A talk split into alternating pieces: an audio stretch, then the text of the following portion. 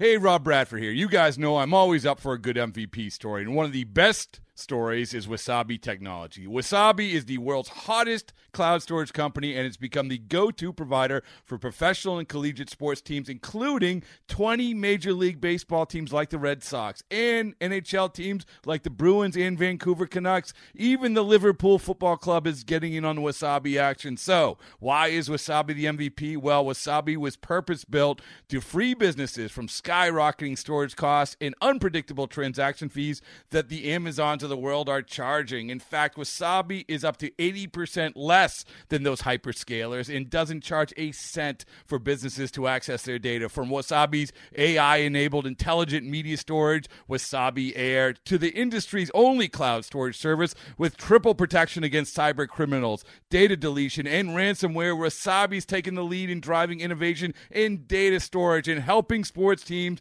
to unleash the power of their data. Wasabi, another Boston based championship team. This episode is brought to you by Progressive Insurance. Whether you love true crime or comedy, celebrity interviews or news, you call the shots on what's in your podcast queue. And guess what? Now you can call them on your auto insurance too with the Name Your Price tool from Progressive.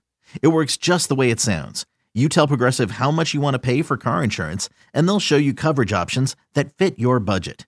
Get your quote today at progressive.com to join the over 28 million drivers who trust Progressive. Progressive Casualty Insurance Company and Affiliates. Price and coverage match limited by state law. Swinging a drive, right field and deep. Back goes Aquino. It's got a chance. Gone. Get out the tape measure. Long gone. Fly the W! Cubs fans, it's time to fly the W with Dustin Rhodes and Paul Crawly Jean. You are listening to season two, episode 98, Cub Hall of Fame voting. Don't forget to listen, download, review, and most importantly, subscribe to the podcast. Follow us on the socials. Fly the W670 on Twitter, Instagram. Of course, we're on Facebook and email us at flythew670 at gmail.com. During the offseason, baseball fans and Cub fans alike look forward to the results of the Hall of Fame voting for MLB. The National Baseball Hall of Fame announces the 2024 class in a live MLB network broadcast, 5 p.m. Any players elected will be inducted into a ceremony, of course, in Cooperstown, New York. That's Sunday, July 23rd. Voting has already taken place for the 2024 Cubs Hall of Fame class. That'll be announced on January 12th over at CubsCon. And today on the Fly the W podcast, we welcome in David Haugh, one half of the Mully Haugh Show on 670 The Score. Mornings 5:30 until 10. David, not only a Hall of Fame voter, but also a Cubs Hall of Fame voter, and we are lucky enough to have him give us a couple minutes of his time to talk about the process. Hey, David. Afternoon. How are we doing? Doing well. Yeah, this was a, a big week because of the uh, Hall of Fame ballots due. The Cub Hall of Fame voting kind of got leaked, or at least the talk talk about it. Thanks, to Bruce Miles, and I think it's an interesting conversation. so they kind of do intercross or uh, intersect, but uh, you know because of Sammy Sosa, even though he's not on the Baseball Hall of Fame ballot any longer, but there are still the questions surrounding what do you do with the PED guys and yeah, glad to discuss that and even the anniversary of Dansby Swanson signing if you want to. now, you know, I got to say, when, yeah, I, I, didn't know it would blow up as big as it did when I tweeted that out. I went to the Bruce Miles, he had a, a book talk, and, and it was, I just thought it was interesting. And the next thing I know, it, it had over 150,000 like likes and stuff like that on there. So clearly people are interested in it. And, and David, I was wondering how you got involved in the Cubs Hall of Fame committee, and who else is also a part of that committee? Cool. Yeah. So we can start there, Crawly. And you, yeah, you're to blame, right? You're the one who got this rolling. But but I think it's a conversation we've had before, Dustin. I think we even talked about it maybe last year or maybe one of the last couple years. So I think it goes back maybe two years, the beginning of the Cub Hall of Fame. Um, and they wanted to do something to obviously, like a lot of teams, you see it with the Bulls with the Ring of Honor um, to to preserve their tradition, honor their heritage, all those things. And I uh, was one of probably a dozen, hmm, maybe maybe eight to ten media members that were contacted, along with former Cubs and some other people, maybe a couple people in the organization, to see if we'd be willing to be part of this committee, uh, and it votes once a year.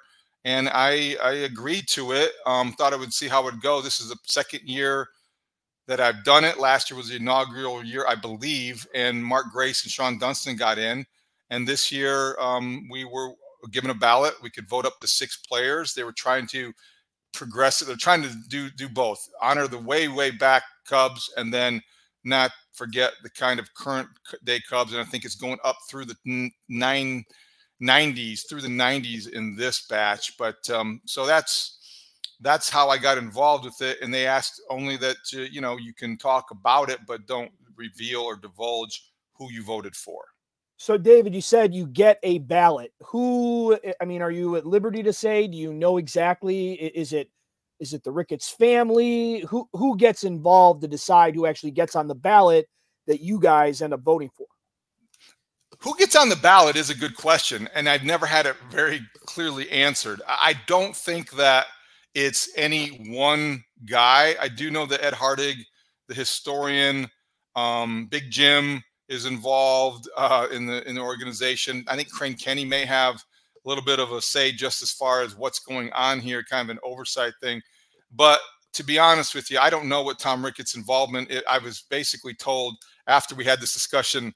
Um, the inferences that we had on the air the other day, Dustin, I, I was told basically Tom Ricketts doesn't really uh, make any decisions about the convention or really policy based on who's on the Cub Hall of Fame ballot or not. So my sense is that Ed Hartig comes up with a list of qualified candidates based on their credentials, based on the statistics. And then there's an element of, let's face it, popularity and fandom. I think that's how you get Mark Grace and Shawon and Dunston on the first on, on the first ballot. That's why Jody Davis might be on this one. The fact what they meant to Cubs culture and it is rather uh, arbitrary. Uh, it, there's a lot of things involved that may not have anything to do with, and it's not as it's not the same thing as the Baseball Hall of Fame criteria. It's it's vague, but I think that when it when it, you go back to it, the vagueness typically doesn't lead to controversy. But in the Sosa case, there is an element of that. So I think there's there's that that's hard to, to, to wade through. I'd like to have a little bit more transparency. I'd like to have a bit more clarity, but the truth is, I really don't know who makes up the ballot. Well, this is the third class that's going in, and I don't know if you guys were involved yeah. in the first class. The first class was Jose Cardenal, Pat Hughes, and Buck O'Neill. Thank you, then, I knew I was forgetting somebody. Yeah, so this is the third one. Thank you. Yes. And then Grace and Dunston was last year. Now, obviously, uh, you know, Dustin and I grew up in the 80s, big 84 Cubs guys. This is the 40th anniversary when they give you the ballot, do they say, "Hey, you know, eh, this is the eight, you know, the '80s and the '84 team"? Is there something that's kind of mentioned? Do you guys consider those type of things like the 40th anniversary?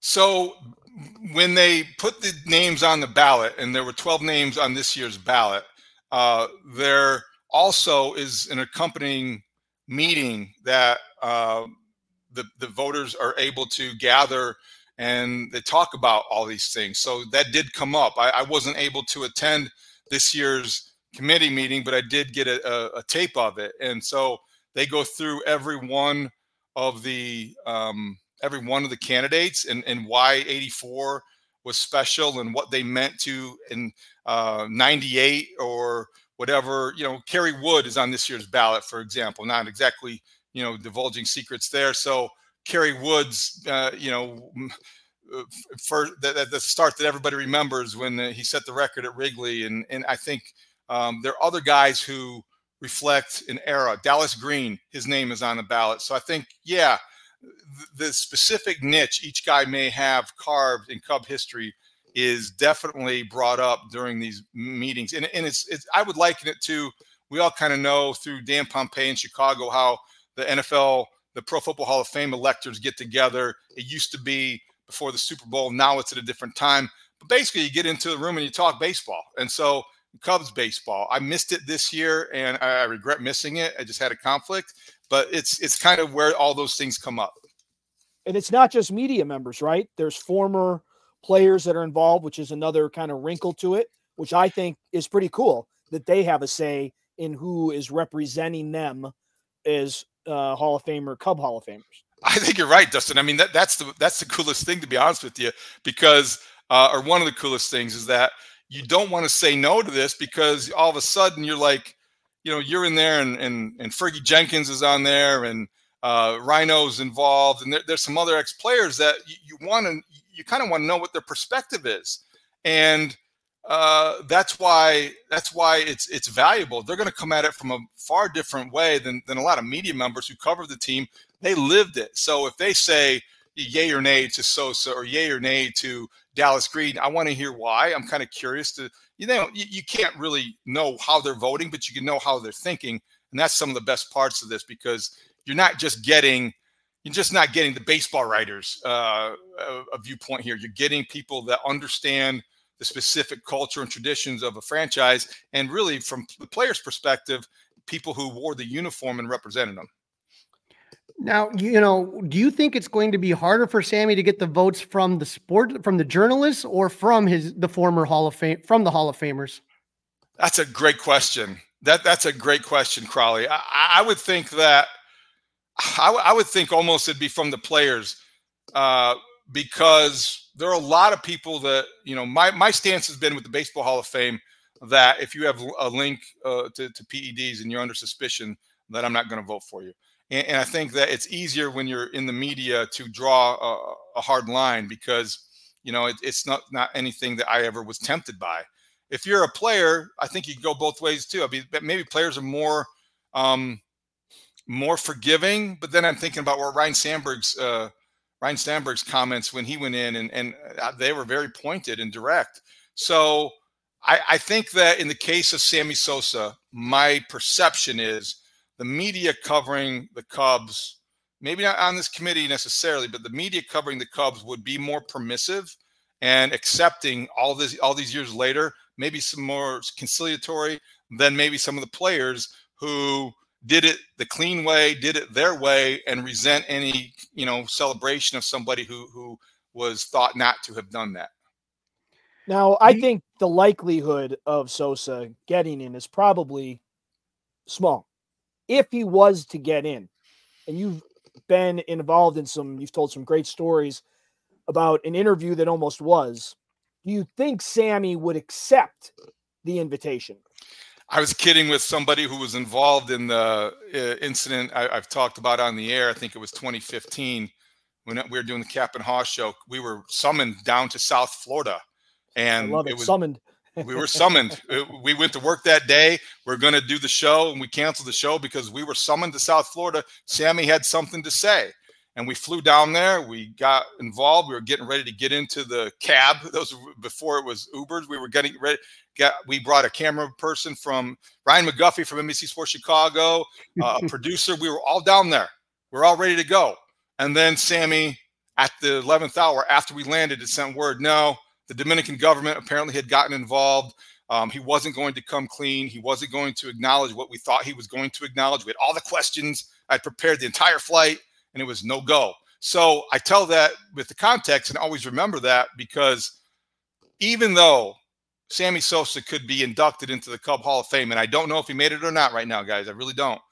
If he does get inducted, and there is a schedule where he's planning to attend the Cub convention, and it's supposed to be at 5:15. Pat Hughes will introduce him at whatever hotel they're having it this year, and all of a sudden, you know what? Until he walks out on that stage, I will not believe he's going to show, and I will not be confident that he will. It'll be like, all right, Sammy's ready. We're all here. I've been burned before. I'm not going to fall for it again until he's hugging Pat Hughes on the stage. I'm not buying it. So that's what it would take. And Dustin, I think that's what it would. That's I think that's what would happen, right? If if they're welcoming Sammy back in, and they're going to induct him into their Hall of Fame, all's forgiven, not forgotten. All's forgiven. And I think that's kind of fun thing to consider because I think a lot of people, and I even catch myself like, boy, that would be cool. And then you know, I I'm not voting for him. I never voted for him for the Baseball Hall of Fame because I have what I said. But there, there has got to be a middle ground here. There, there's got to be a way to acknowledge what he was accused to have done and maybe him take some responsibility the way other players of his era have and been embraced. My God, how many times is A Rod on television? He's a spokesman for MLB. So I think Sammy Sosa could be back in the Cub fold if they wanted him to be. Is it conditional? if it is, those are easy conditions, I think, for Sammy to meet because other players have met him. But David, you know, you also have your Hall of Fame vote for Cooperstown, and this is the ballot that you that you just had released, and it's I think it's cool that you make it public. But you pick six players, you can choose up to ten. When you go through this process, you get the list. What is the first thing you kind of start doing when you're thinking to yourself, okay, who am I going to vote for for the Hall of Fame? Well, I go through it and I eliminate the people I'm not going to vote for immediately. James Shields comes to mind. What's he doing on the ballot? uh, so I get rid of guys like that um, who don't really have a chance. I re uh, re-examine whether or not I believe what I believed last year about the PEDs, if anything's involved. And then I, I look at some. Uh, I think Fangraphs is a great resource in situations like this because of their way they measure all the metrics. And then you kind of go through. Dustin and I were talking on the other, other day. You know, does this guy pass the test? Is he a Hall of Famer when you say his name? Joe Mauer. It was for me. Adrian Beltre. Eh, a little less so, but then when you look at the numbers, it's like, oh my gosh, he's got better number than Joe Mauer. So the first time guys, you think, would do they pass the the litmus test in terms of name recognition? And then you start to Crawly. It's it's it's as easy as like just if you're writing a if I you know if I were writing a feature about a guy, I want to know everything about his career. You do the research, you try to do some reporting. I might talk to a couple voters that I know still, and hey, what are you thinking about this? Is this a good idea? What do you think about Billy Wagner? What do you think about Todd Helton? To get a cross section of opinions, make sure you're not quite just on an island or, or uh, a personal agenda. And then you sit down, you check the boxes, you do the research, and you make your case. Hey, David, for this audience, I know the answer, but uh, can you share the woulda, coulda, shoulda about Joe Mauer and the Cubs connection potentially? Okay, yeah, 2001 MLB draft. There, Joe Mauer was a high school 18 year old in St. Paul who grew up five miles from the Twins um, complex, from the Twins organization, from downtown Minneapolis, and they had the number one pick. Cubs had the number two pick in that year, Mark Prior was a USC pitcher everybody wanted and was going to be the guy ticketed for stardom. And so he says uh, he doesn't want to sign. He won't sign with anybody unless they guarantee him a major league contract. He's on the 40 man roster, and that means all the millions guaranteed. Well, the Twins, the Twins were not going to, you know, just roll over and say, okay, because it's, it's not a big market team, and he wanted to be treated like a big market player already. The Cubs had them the number two pick. And the Twins, minutes up until minutes before they drafted, thought they might draft Mark Prior still. And then things broke down. 10 minutes before the draft, they get on the clock. The, in the room, as the story goes, according to the Minneapolis Star Tribune, they didn't know who they're going to vote or, or, or draft, according to some executives there. They hand in the name Joe Mauer. They call him. He's at his parents' home, or he's living five minutes away. He's got a baseball game that afternoon because it's noon. He's playing at three o'clock. He's got a party in the in the first floor. He's in his parents' basement. Picks up the phone. He was drafted by the Twins. They're five miles away. So he also had committed to play football at Florida State. Um, he was a quarterback, great athlete. He decided to go with the Twins. Mark Prior falls to the Cubs. The Cubs were looking at Mark Teixeira probably they might not have drafted Joe Mauer number two. They probably would have leaned toward Mark Teixeira uh, from Georgia Tech with the number two spot, who ended up having a great career as well. But it could have gone Prior to Teixeira and then maybe Mauer, who knows where. Instead, it went Mauer, Prior, and then Teixeira. Uh, and I think that the rest the rest is history. But Joe Mauer stayed home and was one of probably the greatest athletes in Minnesota history. Now, David, you know there there were three guys that got really really close to getting inducted last year. You you had Todd Helton at seventy two percent, Billy Wagner at sixty eight, and Andruw Jones fifty eight. You voted for all three. For me, when I look at these guys with Helton, I think the whole Colorado and the offense thing is just kind of silly. When I think about Billy Wagner, I don't know why people don't recognize closers as for their importance that they have. And then Andruw Jones is just a guy whose numbers, who I remember defensively being one of the best in his position and just being a great hitter. And I feel like he doesn't get a lot of love. Uh, which of those three do you really feel confident is going to get in, and which one are you pretty sure is not going to get in? Billy Wagner, I think, is the one I would say as a closer is going in. He's got the lowest whip of any pitcher of the modern era. He's got a 2.3 career ERA. This guy saved 422 games. That's a ton. And so not here's here's the stat. Not no pitcher since 1900 with at least 900 innings pitched allowed fewer hits per 9 innings than Wagner. He's got to get in. The one I'm shaky on, Well, I think Andruw Jones deserves to go in. I'm not sure he's going to. He's a 10 time gold glove winner. He was on some great Braves teams, but he started to decline after hitting 30, and then he never quite made that up. He has a ton of career home runs, only center fielder with at least four, 400 homers and a defensive war of 24 or higher. I think he may have a better chance than Todd Helton. Todd Helton's going through the path that was traveled by and paved by Fred McGriff. If Fred McGriff can get in, goodness sakes, I think Todd Helton deserves in because he's got the numbers. I know he played in Colorado. I don't think you can penalize Crawly. I think it's a good point. It's a great debate. But if you're going to penalize guys for playing in ballparks like that, should you also maybe penalize? Are you going to have the same standard to guys who play in big markets because they're going to be more popular because they're going to get more attention? If Joe Mauer had played in New York, he'd be a no-brainer goodness sakes, he wouldn't be this guy who played in Minnesota and was overlooked all those years. So I think you got to take a consistent approach to all of those factors that you can't control. And it's not Todd Helton's fault that he hit in great altitude. David, thanks so much for the time. Good luck with the uh, Take the North Bears podcast uh, for our Cubs listeners who are looking for some great uh, Bears content, great NFL content. Check that out. Have a great holiday and appreciate you jumping on the uh, Fly the W670 podcast. Thanks for having me, guys. A lot of fun. Okay, picture this. It's Friday afternoon when a thought hits you. I can spend another weekend doing the same old whatever, or I can hop into my all new Hyundai Santa Fe and hit the road. With available HTRAC, all wheel drive, and three row seating, my whole family can head deep into the wild. Conquer the weekend in the all new Hyundai Santa Fe. Visit HyundaiUSA.com or call 562 for more details. Hyundai, there's joy in every journey. Another day is here, and you're ready for it. What to wear? Check. Breakfast, lunch, and dinner? Check. Planning for what's next and how to save for it? That's where Bank of America can help. For your financial to-dos, Bank of America has experts ready to help get you closer to your goals. Get started at one of our local financial centers or 24-7 in our mobile banking app. Find a location near you at bankofamerica.com slash talk to us. What would you like the power to do? Mobile banking requires downloading the app and is only available for select devices. Message and data rates may apply. Bank of America and a member FDIC.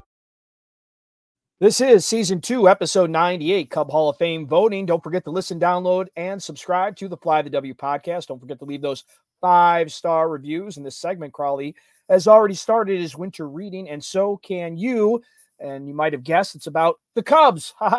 and here's author and poet Sandra Marchetti joining Crawly to talk about her new book, Aisle 228, that Cub fans are sure to enjoy.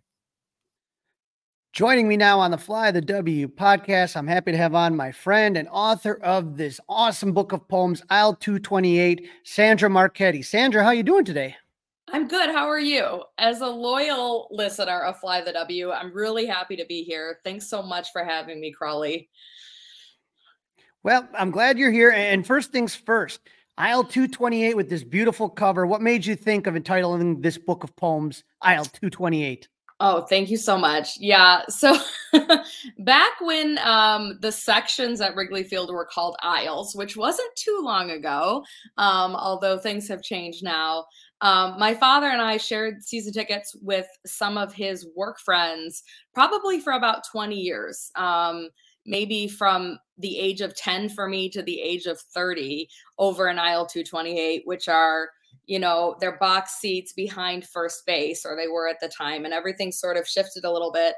But a lot of the book, pretty much most of it, is written from the perspective of those seats. So there are a lot of games that are described in the book. And if you kind of think about the games that are described coming from that perspective of behind first base, that's sort of the thought process with the uh, with the title. And and I think why this book kind of struck me such a chord with me is that as you talked about, you know, this was from your perspective of going to games with your dad, and and you could you can kind of feel your dad interweaved in all of the poems kind of going through there. And as someone who, you know, I went with a lot of games. My dad is still with us, but you know, he hasn't gone to a game in a few years, since, probably since COVID. He's he moved up to Wisconsin, and it's a little bit trickier now. But him and I had our section that we were in, aisle 306. You know what I mean? And and just all the memories that you kind of make at Wrigley Field together, and and especially when you're with your dad, you know, it, and whatever parent got you into baseball kind of creates a bond that's really special. For sure. And I, you know, I dedicated the book to my dad. I put in the dedication. He taught me the strike zone, you know, which I think for so many of us, our dad did that. Um, I think, you know, for me, the experience of going with him is so unique because we can both really talk about the game. We can talk about strategy. I'll go with other people, and a lot of them are, you know, want to see the ballpark and want to walk around. And, you know, when I sit in the seats with my dad and we still go to games together, now we're in aisle 208, so, or section 208. So come find us on the opposite side of the ballpark. Um, you know, people will turn around and say, wow, you really know the game, you know, or they'll think that it's two guys sitting there talking, you know. And so he really brought me into the game. I think there, in some ways, my father maybe wanted a boy, um, although he never complained about having a girl. And when I was a kid, you know, we would sit and like so many other kids, you know, I was an only child. We'd sit in the toy room, our, you know, den and watch the Cubs all the time. That was our main activity. We'd play with dolls and watch the Cubs. So, you know, my entire childhood, I, you know, I have those two to three hours a day with my father. And I think like just that ability to communicate uh, about that thing and have that, it almost is like a love language. You know, it certainly bonds so many fans together, you know, and it bonds families together as well. So, um, that's why he's such a big part of the book. Yeah, and, and, you know, the, it's it's funny because for me, like my dad is kind of the opposite personality of me, so he's much more calm and reserved and quiet. So I, I, I needed him to get through a few of you know crazy games. He's the one who, all right, don't worry, we're gonna come back. He was the one that kind of kept me grounded when when all mm-hmm. of a mm-hmm. sudden you know the Cubs all of a sudden just you know gave up a four run home run and gave up the lead, and I'm woe is me. And, you know, he was kind of always the pick me up and always the one that kind of said, you know, hey, you know, let, us you know, and I swear to God, when we went through that 2015, 2016 run, I don't even know how I didn't get a heart attack without him. If it wasn't for him, I probably would have had a heart attack. Oh, absolutely. Absolutely. My father is very good at, he's like, almost has that scouts mentality that mm. he won't put you on, he won't shine you on about a team. If the Cubs are really good, though, he will say it. And in 2016, I mean, he said they have a real shot this year, and he's really right on with his predictions. It's it's sort of a sensei thing. So that helped me out a lot because I said, okay, maybe it really will happen. well, I picked a couple of, of the poems that really kind of struck a chord with me, and you agreed to read them. We are going to just talk yes. about them really quick here. And the first one that really kind of struck me was on page nine it's called Praise. Why don't you give us a quick reading of Praise really quick here? Absolutely. So so this poem praise is from the first section of the book which is which is affectionately called losers um, so that'll give you some context for this poem praise clutch the railing up the steps shuffle to your pew sing to a third if blessed whisper cathedral then profess. We pray, but witness awake most days. We slake ashes onto the track. A loudspeaker calls us back. The organ keys strike three, abide the Trinity. On Sunday, dressed our best, we crowd around the beaming green and rise as one, spirits the blue tell me what do you do at church?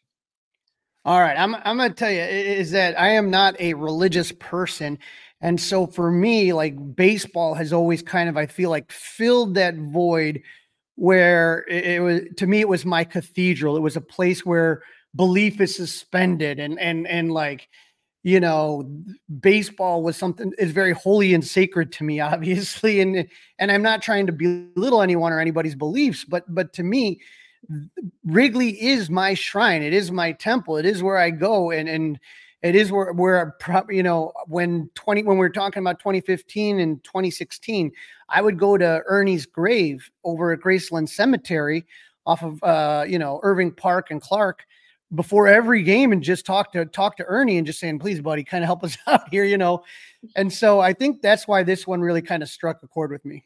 Yeah, I appreciate that. And you know, you're not the first person who said that. Obviously, I feel the same way. I think there's like an interesting thing from a writer's perspective, this idea of metaphor comparing right baseball to religion and the ballpark to a cathedral. But for us, for fans, it's more than a metaphor. It really is our lifestyle. It really is how we live. We live and die with this team. You know, we're there every single day, giving hours of our life to this, giving our anxiety, our energy to this. So, you know, I I think that there's so much richness especially we know with the Chicago Cubs, every line of this poem, there's really some sort of Easter egg for Cubs fans. you know, what uh, the the thing that inspired this poem in a real way was um, Steve Goodman's "A Dying Cubs Fan's Last Request." So that is, uh, you know, we all love "Go Cubs Go," but I, that song really it it encapsulates so much of the Cub fan experience, and a lot of these little anecdotes I I got from that from that song or from you know stories i've heard of things that have happened at wrigley field or things that happened after the world series or whatever.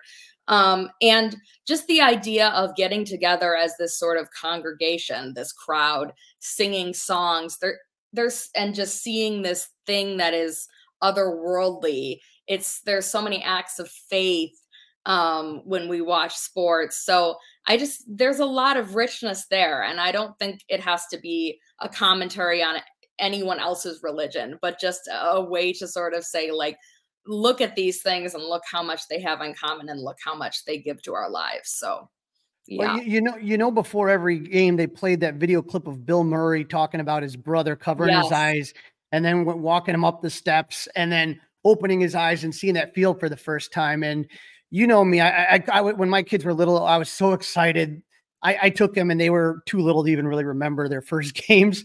But my nephew, he lives out in Colorado and he's a big Cub fan, of course, family. Um, and I did that with him. I literally, it was a couple of years ago. I took him to a game and did the same, put, you know, the hand over the eyes and let him see it for the first time. And it, it truly is a religious experience.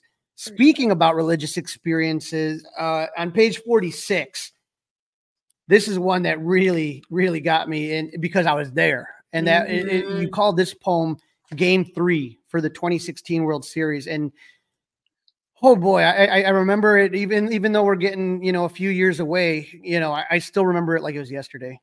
Oh yeah, absolutely. Um, I would so to kind of set the scene for this one. Unfortunately, I was not sitting was not sitting in aisle 228 for this poem, but I was one of the rovers. I was outside and my father was inside. He got a ticket. Um, the poem kind of explains that, but I was outside roving around. I made a lot of friends that night on the streets. Um, but I'll read game three for the 2016 World Series. I kissed my father's cheek for good luck in the firehouse driveway. We were 27 outs away from a series lead when he entered through Gate K. I took my seat on the Waveland curb and relayed Pat's play by play to guys in lawn chairs sucking booze through the scoreless game. Grandmothers perched as finches waited on my radios say. The intersection bled into the ballpark's glow. From the streets below, we held the diamond aloft on our exhales alone. All right. Uh, so you talk about little Easter eggs, and I guess for me, gate K is the one that we always go through. That's the gate for us to get into to our seats. And then when, when you mentioned the firehouse, um, before cell phones, if there's anyone old enough to remember, that's where we would meet people and tell people to meet up with us. Okay, right. let's right. meet at four o'clock at, at the fire hydrant in front of the firehouse, right? That was mm-hmm. it. Yep. And you know, a lot of people did not make it inside for the World Series. And so I was at game three. My brother, who I was talking about, he flew in from Colorado to catch game three, and I went with my dad to game five. But, you know, I saw the Rovers, like you're talking about. Everybody and their brother just wanted to be in at Wrigley, whether they were in the ballpark or outside the ballpark. Yeah. And and it was really a magical feeling. That game didn't end like we wanted. I keep thinking if you were at the game, maybe it would have changed things. but but uh, Yeah. you know, that was a I, I think about the shutout. There was a I you know Kyle Hendricks versus Josh Tomlinson, Yeah. and, and boy, you know, I re- I was after that game was over, I was really nervous because I didn't think that John Lackey had much left in the tank, and I was right. And then you're facing down three games to one. What did your dad say to you after that game? Was he was he okay? Because I was pretty devastated. Well, I was definitely the more devastated one, is what I'll say. Um, he he is the slow and steady type, you know. So I think uh, I don't want to reveal too much about his age, but you know he's in his seventies. So I think at that point he was just really happy to see a World Series game. I talked to him a lot. I remember the Soler hit. I want to say we were wondering if Soler could have gotten an inside the park home run or made it to third base on some some hit to right field. Like I was listening on the radio, so I didn't get to see it. But there was a lot of debate about that. And my dad was like, I don't think he could have, or I don't think he could have scored, or whatever. Um, and, you know, Hendricks pitched really well at home. That's, you know, what Joe wanted was for him to pitch at home, and he did a great job. And, you know, I mean, it was a really tough, tight game.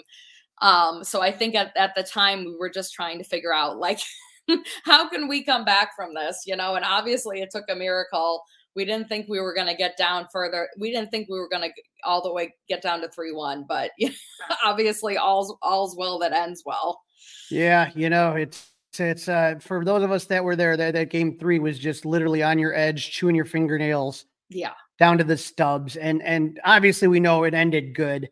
But the third poem I had picked out was on page 50. And of course, it's the address we all know and love, 1060 West Addison. And and there's a couple reasons why I like this one, but I'll let you read the poem. okay sounds good Crawly. um yes okay so 1060 west addison i think anybody listening to this podcast probably knows that's the address of wrigley field but in case you didn't 1060 west addison our childhoods hang like ghosts in the aisles waiting on us to ascend the stairs snatch and wear them little haunt this was the first heartbreak we knew. We breathe the air and we are gone. All right. So, you know, it's funny because I think of, you know, I, I'm one of those guys that takes a lot of pictures and has a lot of pictures over many, many years. And people love the picture of me and my dad in the bleachers when I was like five years old. And I got pictures of me when I was a teenager at Wrigley Field's 75th anniversary. And then I was there for the 100th anniversary, there for my, with my kids. Pictures, you know, there with my grandparents back in the day, with my grandfather and my dad you know there when, when we think about the ghosts of wrigley field the people that kind of you know that we remember you know whether it's whether it's somebody like ron santo or ernie banks it's weird i remember sometimes i'll just walk by a spot and i'm like that's where i shook hands with tommy lasorda you know who's no longer with us and and and, and Mhm. you know wrigley like like it said in the movie field of dreams baseball is the only you know the constant in your life a lot of times and and Mhm. that's where you know i think about myself now and, and i'm just like oh my god it's you know for i see younger people out there now making their memories maybe having their first beer at wrigley field or you know it's their first game and now they got these little certificates and stuff like that but i think it really speaks to a lot of different cub fans Yeah, well, I hope so. You know, I was a little bit nervous about putting this poem last in the book, but if you look at the cover of the book too, it's a night game. This is a beautiful photograph that Danny Rockett, our friend from the Sun Ranto uh, cast, um, took at a game. I believe it was in 2016. Um, but I wanted that like m- ghostly feel. You know, I even we talked about Steve Goodman gone way too soon. You Mhm. know, just those ghosts are all around Wrigley Field. Um, and sometimes when you go to other ballparks too, but we can all feel it at Wrigley. And, you know, for me, I wanted to bring in that moment, like you were talking about before, uh, going up the stairs. Um, and as you know, I can feel it myself, like as a little girl going up the stairs, seeing the striking blue and green for the first time and then all of a sudden you're a 30 something year old woman you know and it's like where where can you find your childhood again? Like my childhood is at Wrigley Field. Every time i go there i can feel like the whole history of my life and all these wonderful memories that i've had it's sort of cliche of course but those are the things that are most important to us right you know and it's funny it's really ironic because we know with the cubs it's not always the, you know the most eh, uh what do I say, mutual relationship. like the team is terrible sometimes and we hate them and we wonder why we spend so much time, you know, with them when they're just going to let us down. But there are some constants in our life, and for sure, this is one of them for me. So I like that idea of being able to go to Wrigley Field and try on my childhood self in a way whenever I go there, you know. What, what was it? Dorian Gray, the, the Dorian Gray's painting, you know, where where the yes. painting stages and, and yes, yeah. I keep I keep thinking I'm still like every time I go to Wrigley Field, I feel like a kid, and and the years are starting to catch up with me a little bit. But but every time I go there, and you can ask any of my friends, anyone, like the second I get within like a block and a half radius of Wrigley, all of a sudden I start walking really fast. People are like, "Hey, dude, are you gonna walk with me or in front of me?" And I'm like, "Wrigley Field's right there." Like like it's the right. first time I'm ever right. going. It's I still get that feeling. And so, you know, I, I, think Cub fans will really enjoy this book, Aisle 228, and it really speaks to the heart of Cub fans. It just, you know, like I said, there's everything in there to kind of to connect you to the team, and, and you really captured the spirit of Wrigley and Cub fandom brilliantly in this book. Oh, thank you so much, Crawly. I appreciate it. Where can our listeners pick up their own copy of Aisle 228 228 there are so many options for you you can buy it anywhere online amazon barnes and noble all those sorts of places. You can buy it direct from the publisher at tamupress.com or you can find me on social media and i'm more than happy to sell you and send you a signed copy and I I need to sign your copy at some point, Crawly. Hopefully this coming summer. I can Absolutely. I was going to bring it to Cubs caroling, but I'm like, that's just going to get ripped, wet, and lost. Yeah, I know. I uh, I felt the same way. I was like, maybe I should bring a couple books. No. and where, Sandra, can they follow you on the socials? Yes. So on Twitter, Blue Blue Sky, and Facebook, I'm at Sandra Poetry. Just my first name plus poetry. Um, and then on Instagram and threads, I'm at Sandra M, like my last name, Sandra M Poetry. So find me. I love connecting with Cubs fans. Um, that'd be great. Sandra Marchetti, author of the book Two Aisle 228. Thank you for jumping on. Thank you. When you need mealtime inspiration, it's worth shopping Kroger, where you'll find over 30,000 mouthwatering choices that excite your inner foodie. And no matter what tasty choice you make, you'll enjoy our everyday low prices, plus extra ways to save, like digital coupons worth over $600 each week. You can also save up to $1 off per gallon at the pump with fuel points. More savings and more inspiring flavors make shopping Kroger worth it every time. Kroger, fresh for everyone. Fuel restrictions apply. This is episode 98, season two, Cub Hall of Fame voting. Don't forget to listen, download, review, subscribe to the Fly the W podcast. Don't forget to leave those five star reviews. In this segment, we talk about the news, the rumors, the events surrounding the Cubs and Wrigley Field. And right now, Crawly, the uh, hot stove continues to be ice cold. Yeah, you know when Andrew McCutchen getting signed is big news. That that just kind of tells us where we are. Um, you know, the Tigers signed Jack Flaherty to a one year deal since the last time we spoke. Like I just mentioned, the Pirates are going to bring back Andrew McCutchen one more year. So let's see what happens. We had a little trade action. The Brewers traded Adrian Houser and center fielder Tyrone Taylor to the Mets for right handed pitcher Coleman Crow. Uh, little trivia question, a little trivia answer for you right here. Tyrone Taylor made the final out in Alec Mills' no hitter against the Brewers.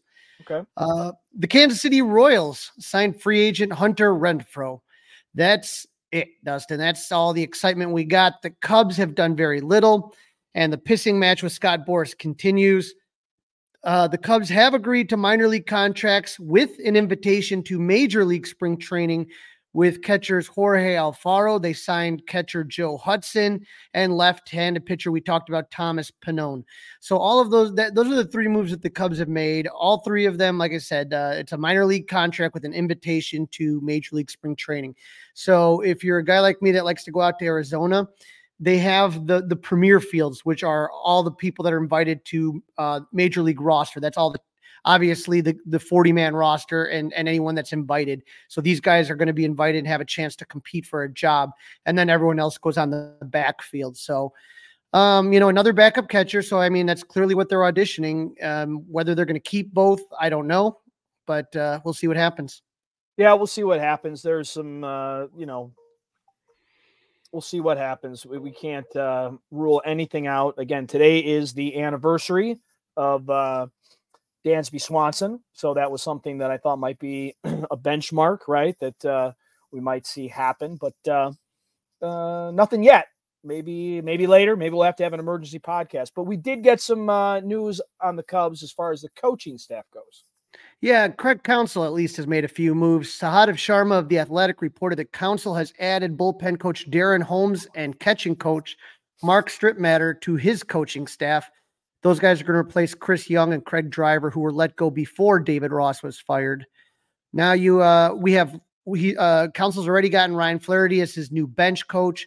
John Mallee, we've talked about, is back as the Cubs assistant hitting coach when Ron Washington went to um, Anaheim, and then uh, those are all the new members of the coaching staff. And then we know hitting catch hitting coach Dustin Kelly, pitching coach Tommy Hotovy, assistant assistant pitching coach Daniel Moskos, and then Mike Napoli at first and Willie Harris at third are all returning. As it looks like Counsell's coaching staff is getting finalized and an announcement is expected shortly. Now, when you say shortly, is that like Cubs Con shortly, or what do you think? Oh, I think it'll be before Cubs Con. I don't think there's much left for them to do. So Okay, well that's I, I, you know a lot of a lot of people do take this time off at 1060 West Addison. Uh, obviously not Jed and Carter, but a lot of people. So I mean, I think with the media and everything like that, they'll probably do it sometime. Well, after I'm thrilled. I'm thrilled. Tommy Hotovy's back, so that's good news for us. I mean, uh, so many. Yeah, he you know he'll have his continued appearances on the Mully and Haugh show, and and, and you know just some continuity. D- Dustin Kelly again had a, you know there was some good hitting going on last year, so he's back. And then John Mallee, even though he's new, it, it, provides some continuity for the AAA guys or other guys. Ian Happ's worked with uh, Mallee for years. Um, and then so Napoli and Willie Harris coming back. That's good news, I think, too. Yeah, so I think I think it's it's not a huge turnover that everyone's going to have to get used to new guys. So I think that's going to help with the transition. And then uh, Jesse Rogers had some news about some uh, rules that are going to go into effects next year. Yeah, Dustin, you know, we were very positive. We thought we thought that the new rules went pretty well last year, right? But yep. uh, they're they're continuing to tinker.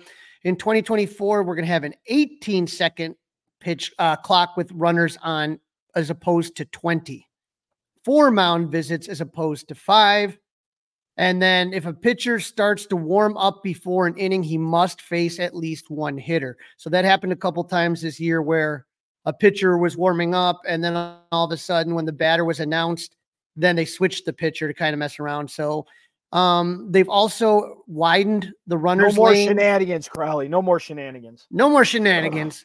The runner lane has been widened uh, from to the infield grass on first base.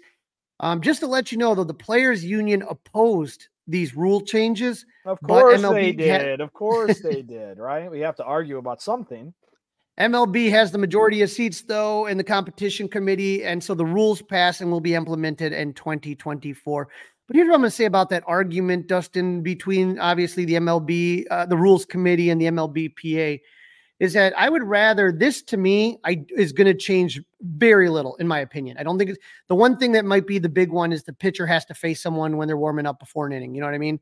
no more shenanigans like you said. But I would rather they fix this off season, Dustin, rather than doing these little nitpicky type things. You know, like oh, we're going to shave two seconds off the pitch clock. You know what the problem is right now, Dustin, is I thought it was a very successful year with the rule changes. I don't think they need to add anything, but this offseason has just been absolute trash and boring and and and just ridiculous. They have to do something.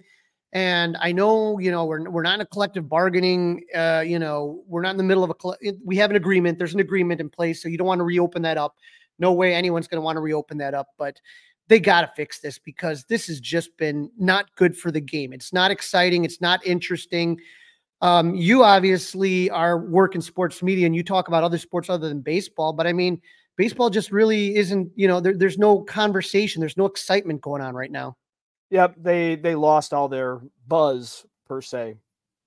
Right, and I just think they they have to put some sort of deadline you know, have it be, uh, you know, the, the, day before you New Year's because we don't want to deal with this. At, on, we don't want to do an emergency podcast on the 31st, but do it January, you know, do it, do it, do it December 30th. Have a deadline and say, okay, if you want to sign a multi-year contract, it has to be done by December 30th. If you want to sign a one-year contract, then you can do those after December 30th. Right, right. That makes sense. I, li- I like that idea. That that that's good.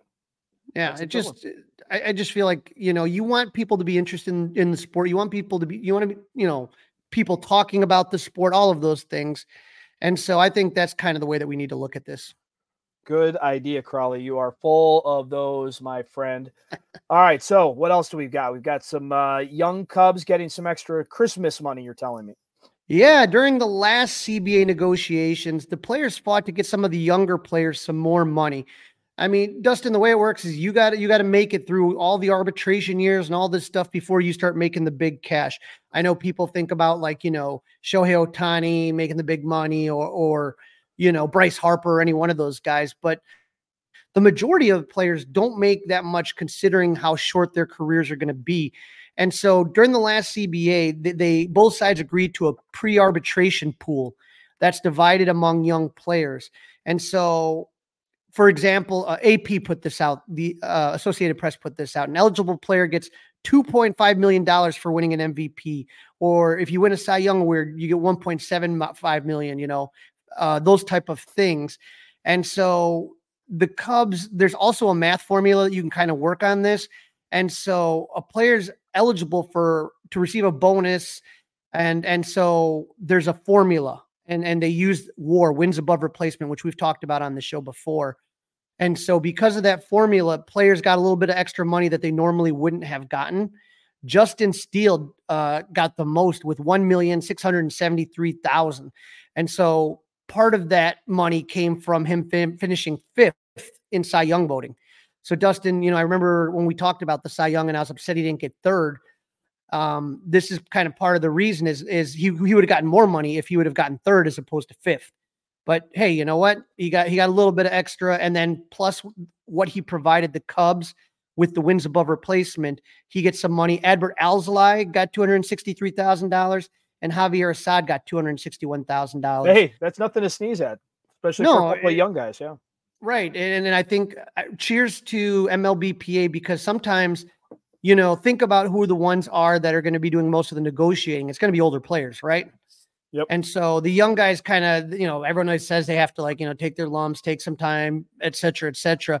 I think that this is going to really kind of help in the long run. And I hope again in the next CBA um, that they start to do a little bit more with the uh, young players and continue to give them their due. Yep, no doubt about that. All right, last thing, Crawly, CubsCon update. Yeah, we talked about CubsCon last time, Dustin, and you know how it was going to be a little bit different. I think that we said than years past. There's going to be no uh, Ricketts Family Forum, no business ops. You know, I have it on the screen if you're subscribed to the 670 The Score YouTube channel. Um, but they did have a couple things that we were kind of both looking at, and one of them was the Sweet 16 squad and the other was the core from 84, this being the 40th anniversary, Dustin. Gosh, does time fly of uh, that 84 team. But we kind of, it looks like, and I don't know if this is a final, we're going to have someone from the Cubs talking about us about Cubs Con after um, the holidays. But this is what it said for the Sweet 16 squad.